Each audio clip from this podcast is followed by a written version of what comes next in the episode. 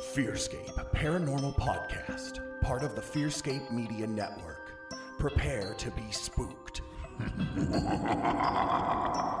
New episodes every Wednesday on all major podcast platforms. Find out more at fearscapepodcast.com.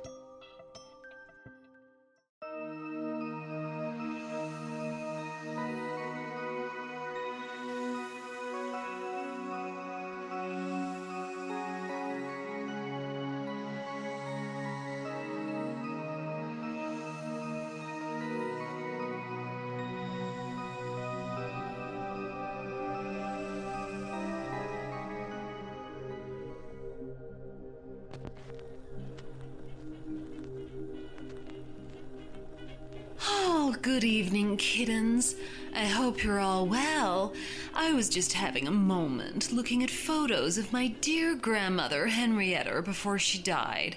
God rest her soul. She used to play this music to me, and we would dance around the living room together, laughing and having fun. Such happy times. She and I was so close. I remember her saying, Deborah, when I die, I want you with me, holding my hand, sitting on my lap. Well, that was before she went to prison and eventually got the chair, so there's no way that was happening. On to the first story. I wonder, have you ever gone to a psychic before?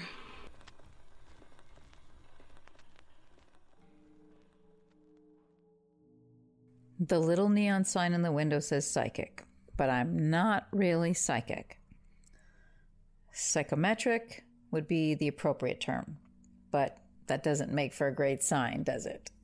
Whatever the word, I've had this ability since I was a little girl. When I touch other people's objects and concentrate, I feel part of them.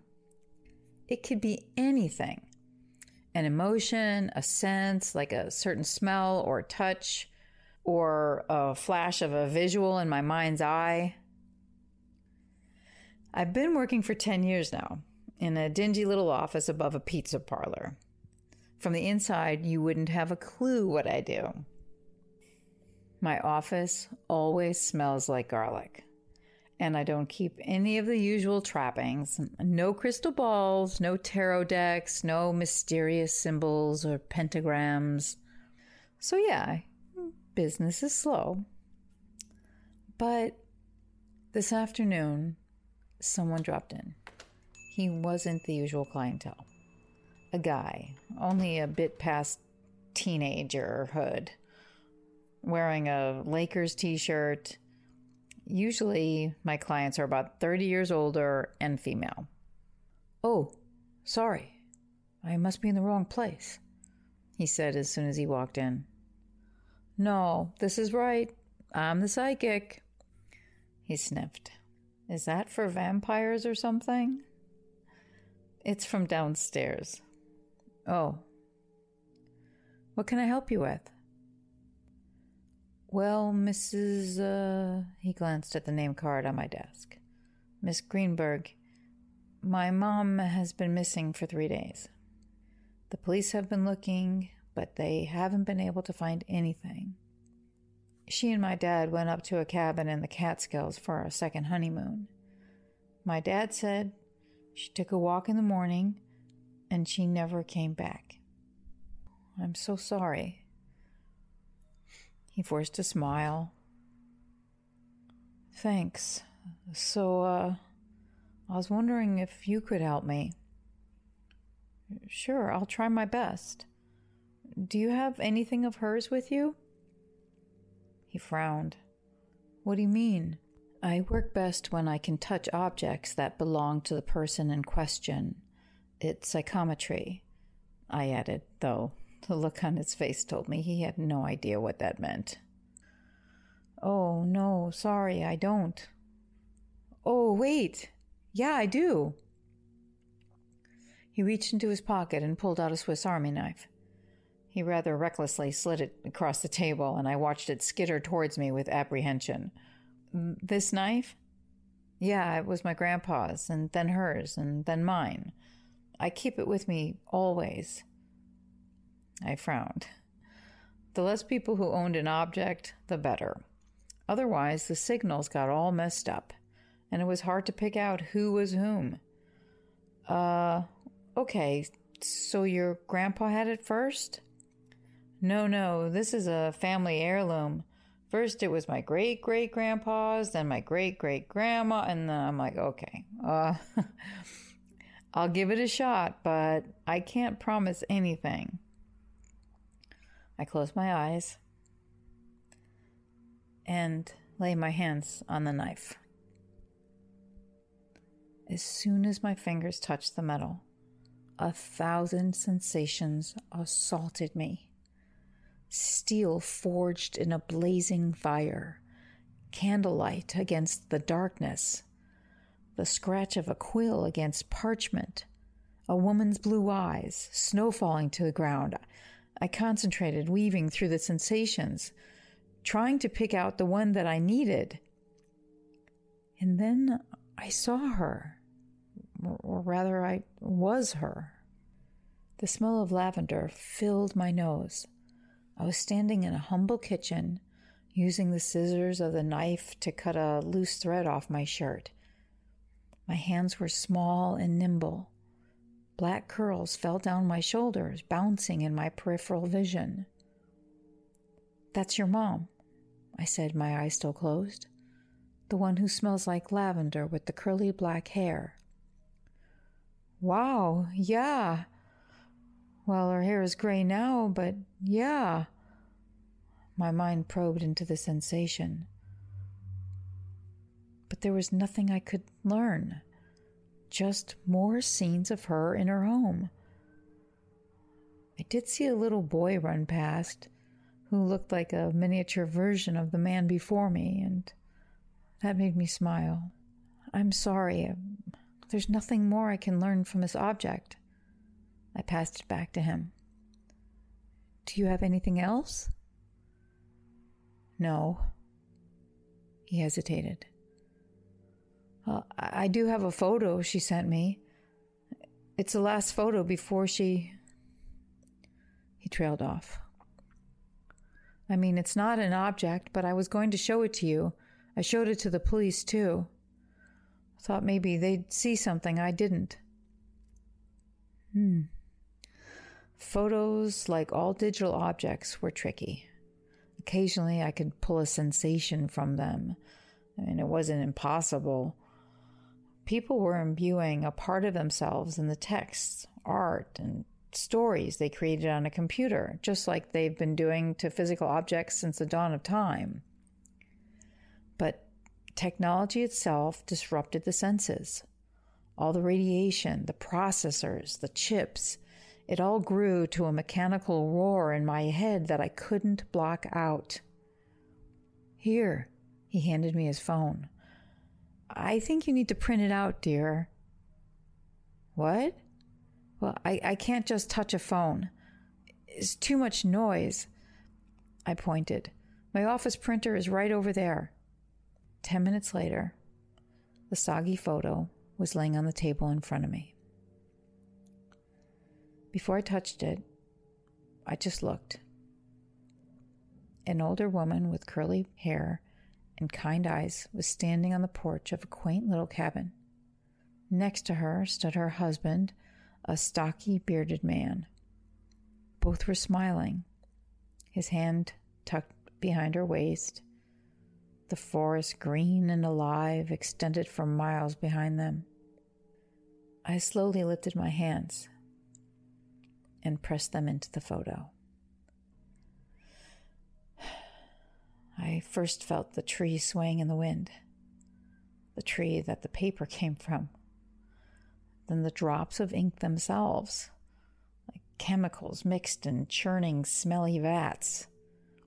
I blocked that out, focusing past that, past the details, onto the picture on the page the shapes and lines that drew the woman and her husband. And then I felt everything. I smelt the dirt of the forest, the pine wood of a cabin, heard the birds twittering the trees, the soft breeze in my hair, felt the sun shining through my eyelids. But I felt fear. Horrible, paralyzing fear. It's the worst fear that I'd ever felt in my entire life. Because I felt something else cold, hard metal poking into my back. A gun. I jerked my hands away instantly. The sensations fell away. I was back in the chair, back in the office. My heart pounded in my chest. And I stared at him, feeling dizzy. Are you okay? That child. That poor sweet child. I am, I said, catching my breath. But I'm so, so sorry. I, I'm not sure your mom is.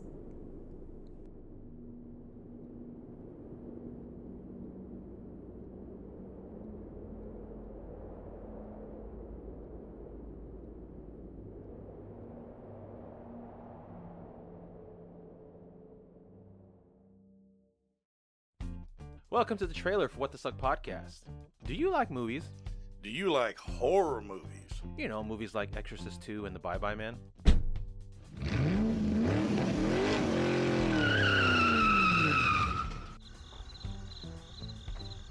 Well, those of you still with us are just the weirdos we want. We watch all the terrible, no good, so bad they are bad movies you never knew existed. Have you seen Wish Upon, I Am Zozo, Creepshow 3 perhaps? You haven't? Well, lucky for you, we have, and we're here to tell you all about them because we believe that no matter how bad a movie is, it should be watched. Someone put at least some effort into these, and bad movies deserve love too. And boy, do we love watching them. So, please join us, your hosts Chris and James, on What the Suck podcast for a weekly discussion of all things bad, good, good, bad, bad, bad, so bad they are good, so good they are bad, so bad they are bad, and Gary Busey. Found That's every- my best Busey. I don't know if that works, but it works for me. Found everywhere podcasts can be listened to.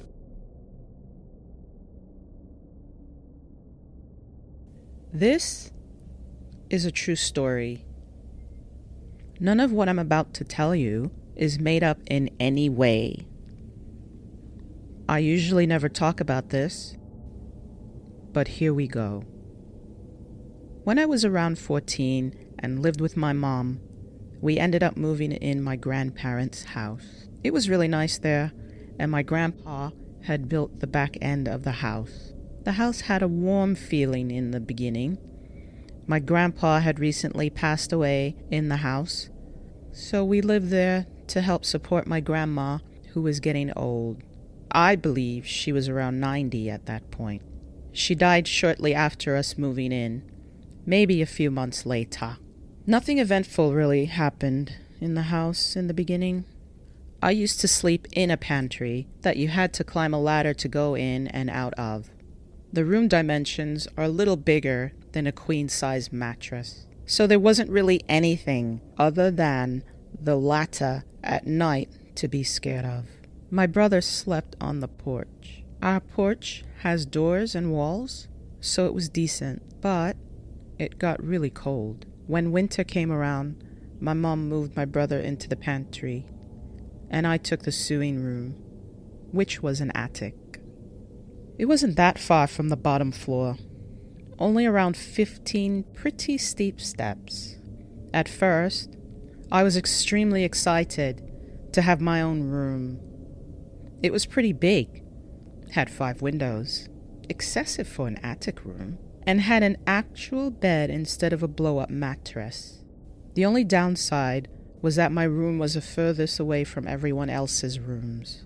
It got pretty dark in there at night, so I ended up hanging some LED fairy lights. I was, and still am, scared of the pitch black darkness. To this day, I still have fairy lights in my new house.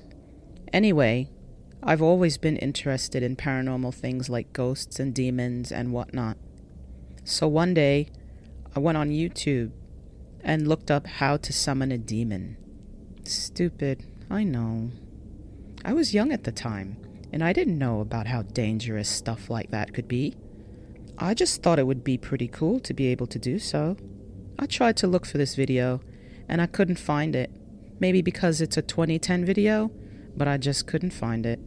Anyway, the video started with some eerie slow music.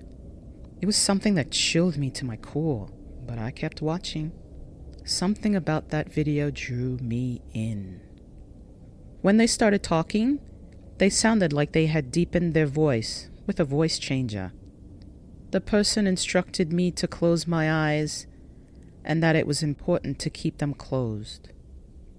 They said to clear my mind and to visualize it standing in the corner of the room. Imagine what it looks like. So I did. The only thing I can think of was a tall black figure with a hat, kind of like a top hat. I was surprised at how vividly I saw it. It was standing in the corner of my room and at the top of the stairs, looking at me in my mind. I ended up getting too freaked out and opened my eyes while the video was playing, then stopped the video. It seemed way too real to me. I called it the tall man. A few days after watching that video, I decided to try a homemade Ouija board by myself. The Ouija board was just a piece of paper with marker writing on it. The planchette was also made of paper. Obviously, when I used it, nothing happened. I decided to crumple up the paper and then threw it behind my desk. A few days later, I was looking for it, but it was gone. I figured maybe my mom took it, but if she had, she would have said something about it because she hated Ouija boards and stuff of the like. For a long time, nothing happened. No tall man, no eerie feelings. Then, one day, I woke up with bruises on my legs that had definitely not been there before I went to sleep. I put it off, assuming I was just being clumsy as I usually am. Well, I kept waking up with bruises, usually every other night. They were almost always on the lower half of my legs. They were huge, and I definitely didn't run into that many things. I started getting worried, so I wouldn't leave my room at night, and I'd try not to keep the door to the stairs open. After a while, I stopped getting bruises. I don't know why they stopped so suddenly but they did. It was about two years before anything else happened. It was like everything vanished. Then, one night, I heard a dragging sound in the tool shop right below my room. The tool shop was just an area to cut wood and get tools, nails, and whatnot. The sound was like someone took a chair and dragged it around on two legs. This would happen repetitively for a while usually lasting throughout the night.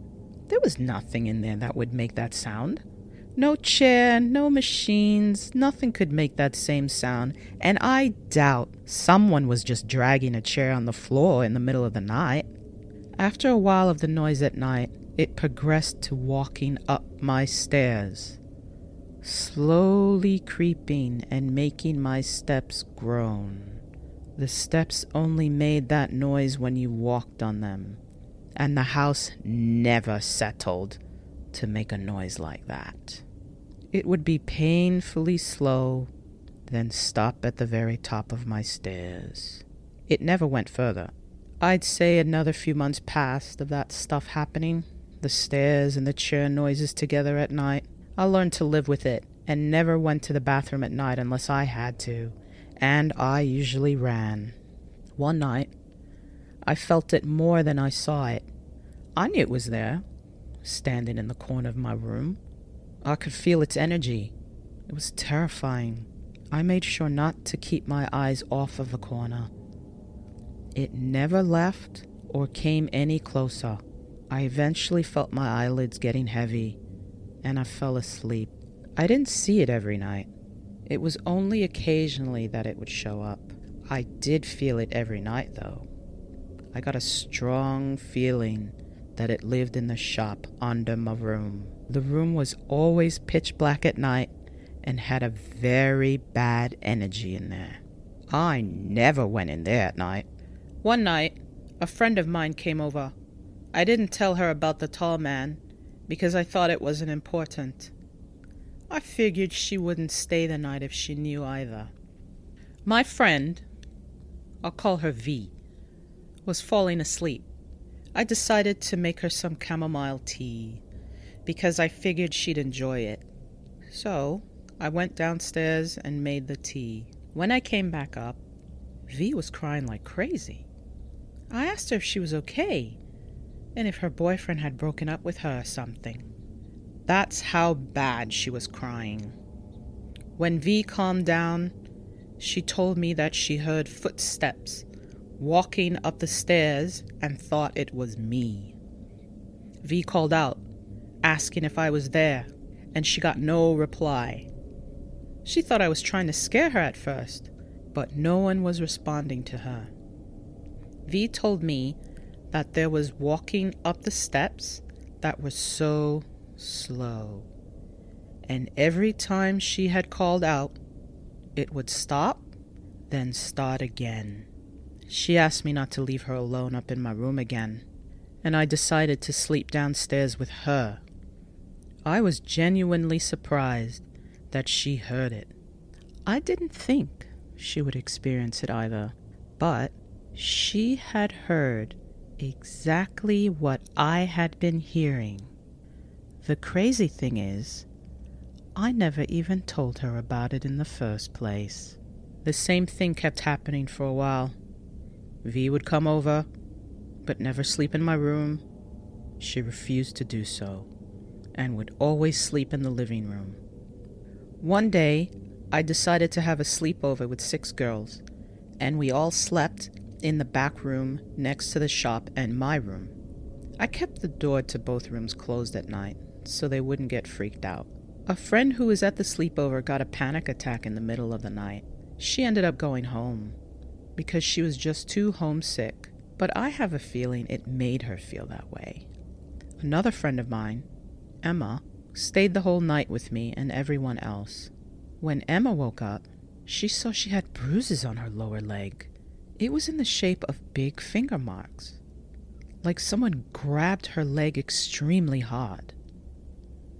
Emma wasn't a clumsy person, and she knew there was nothing there when she went to sleep. So now, three of my friends were affected by this thing. Only girls saw or felt it, and my male friends never even felt any sense of bad energy. They never saw it either. My mom saw it it took her a while, but she saw it and told me about it. I asked her what it looked like, and she said tall and dark. She said she felt like it was taunting her. I told her I'd been seeing it too. My mom got some sage, and she never smudged the house, but she said she was letting the bad energy soak into the sage. I don't know why she thought it would work, but it didn't. I went to stay at Emma's house one day. It was a small trailer house, pretty long but not wide. It was always a warming place. It was very homely. I was in a room by myself at night, and suddenly I felt anxious. I felt like something was trying to push me down, and so I curled into a fetus position while sitting up. I started crying because while looking at the door, I swear I saw it. My friend came in and I cried harder, thinking it was coming closer. Emma asked me what I was crying about, and I didn't say anything that made sense. A few years after that, I was couch surfing. I never really saw it again or felt it.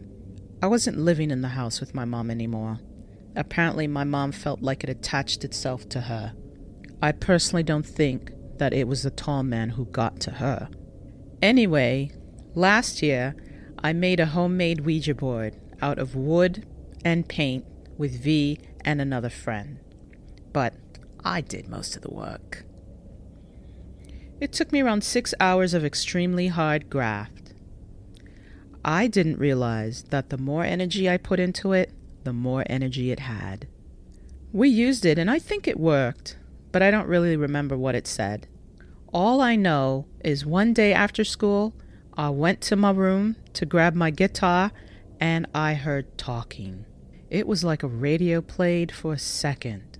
I didn't have my phone in there with me, and I didn't have a radio or anything that would be able to do that. My Roku was off, as well as my PC. My mom said that it was probably the mattress springs, but I didn't believe that. The Ouija was on display in my room, sitting on my shelf so people could see it. I ended up taking it down and putting it in the drawer. Sometimes I get scared of the hallway leading to my room, but I don't know if it's a tall man or not. It's been a lot quieter recently. Hopefully, it's over.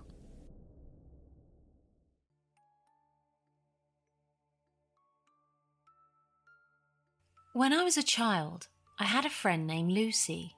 She was a neighbourhood girl who would come over to my grandmother's house, which was where I lived at the time. There was a park by my house that had a deep creek next to it. I couldn't swim, so we always had to have an adult with us when we were near the creek. Lucy was always a toxic friend, but I didn't know.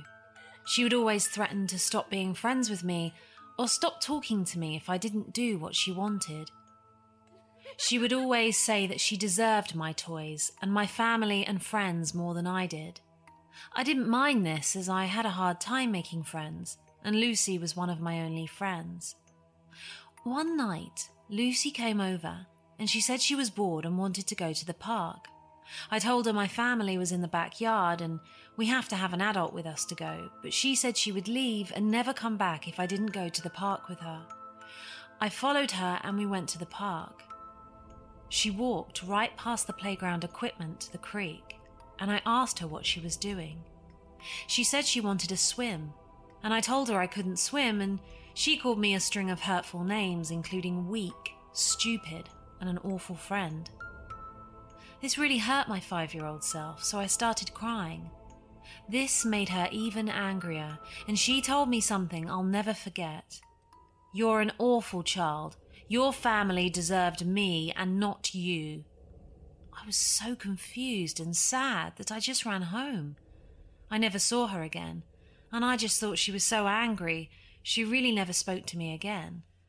Now, about a year ago, my family was talking about my many imaginary friends, and my mum said my friend Lucy really creeped her out because she was supposed to have a daughter before me who they wanted to name Lucy.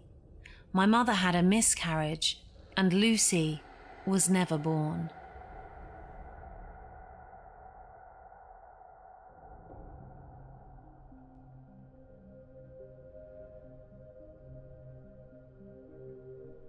Oh, I used to have an imaginary friend once. Her name was Annie.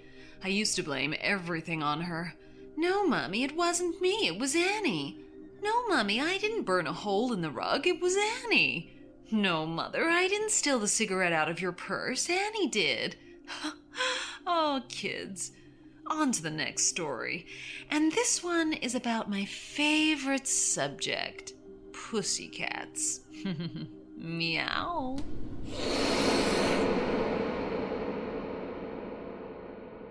The scariest thing that's happened to me was while spending the night at a girlfriend's place. When I was in ninth grade, I asked a girl about my age to the homecoming dance.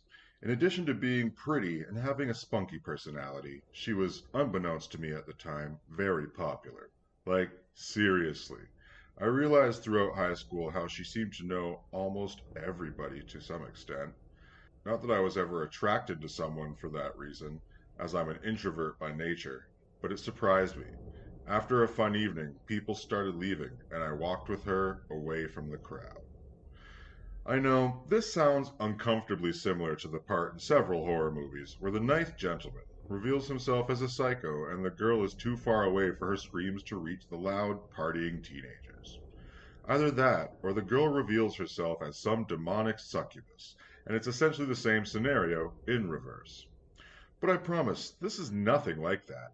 After walking just a few yards outside the gym, we said nothing and just smiled at each other before sharing our first kiss. She most likely already knew what my intentions were the moment I started leading her away from our peers, as I definitely wasn't exactly smooth about it. Thankfully, it was awesome, and we went on to date for six months afterward. She was my first ever girlfriend, and we had some good times. She lived with her mom in a small house with a few cats. I forget their names or how many there were, maybe four total.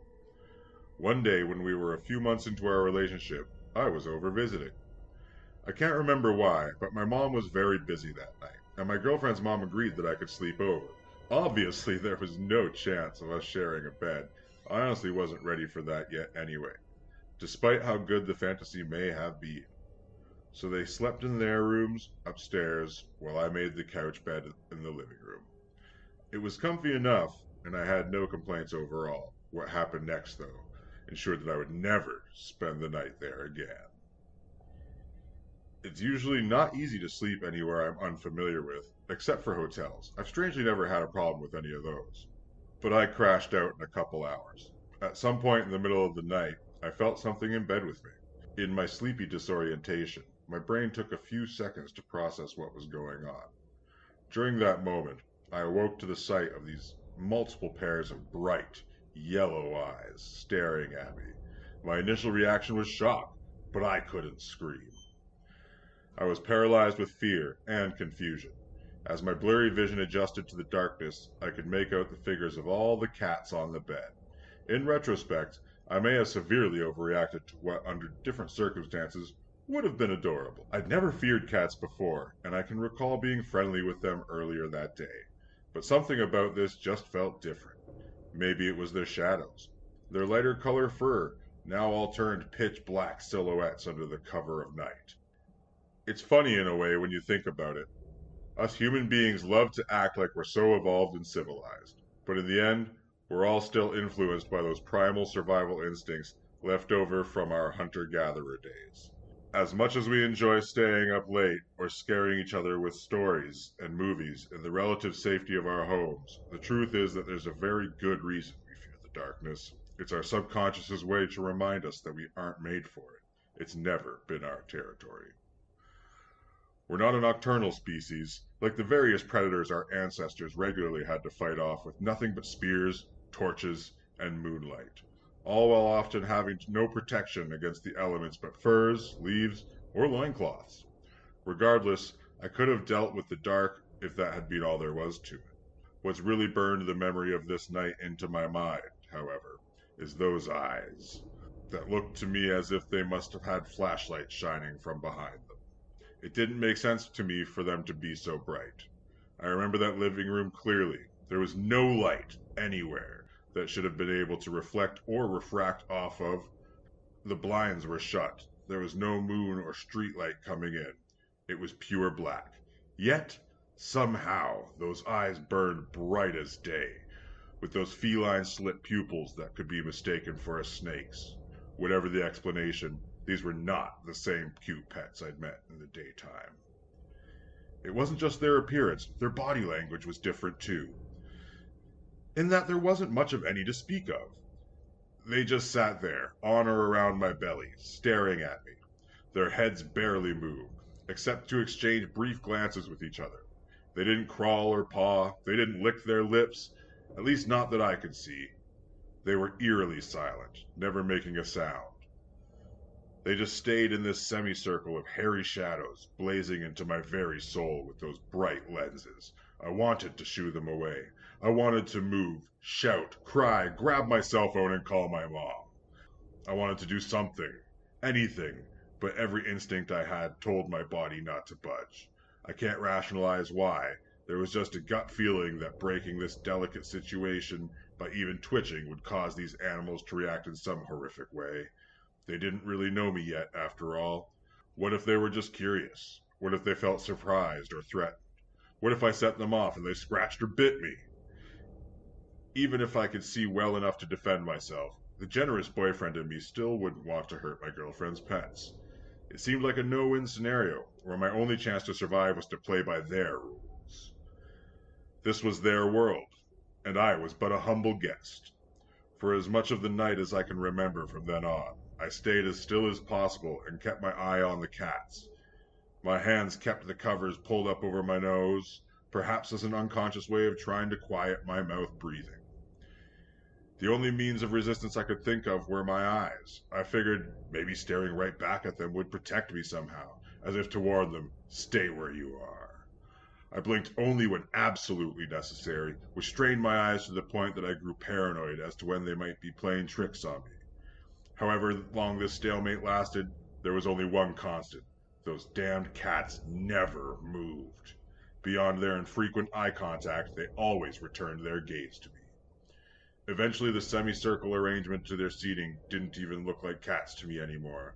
In the darkness, with those bright circles, they appeared like some council looking down on me, exchanging thoughts via some telepathic link, like they were deciding some kind of judgment. I swear at one point I genuinely feared they were debating whether to eat me. It only got worse from there. Could they read my mind? How could I stop my own thoughts? I couldn't fall asleep. If I slept, I was dead. I'd be completely at their mercy, or more so than I already was. I had to stay awake. Stay awake to stay alive. I didn't want to find out what might happen otherwise. I don't remember if it was a few minutes, a couple hours, or even longer. Either way, it felt like an eternity. But by some miracle, I managed to make it to morning. When I looked around, everything was normal. The cats were their colorful selves again, nothing creepy or malevolent. When my girlfriend and her mom came downstairs, I told them what happened, but they just chuckled as if none of this was out of the ordinary. Not to them, perhaps. And I was just exaggerating. Needless to say, I've never been more happy to leave the house of someone I was dating in my life. I told my family too, and their reaction was similar. Today I've made peace with it, and it's not like I could blame them. I know full well how silly this all sounds. Hell, I wouldn't even believe such a story. But if you'd been there, if you'd seen it, you'd understand. People can believe what they want. And maybe it was at least partially mere paranoia. Maybe it was the dark. But one thing I know, as sure as the sun will rise, is this. Those cats I saw that night were not the ones I had met during the day. I can't explain their behavior, but I know it wasn't a nightmare. I know there was no light anywhere in that darkness, and those eyes, even in my worst dreams, I could have never imagined those eyes.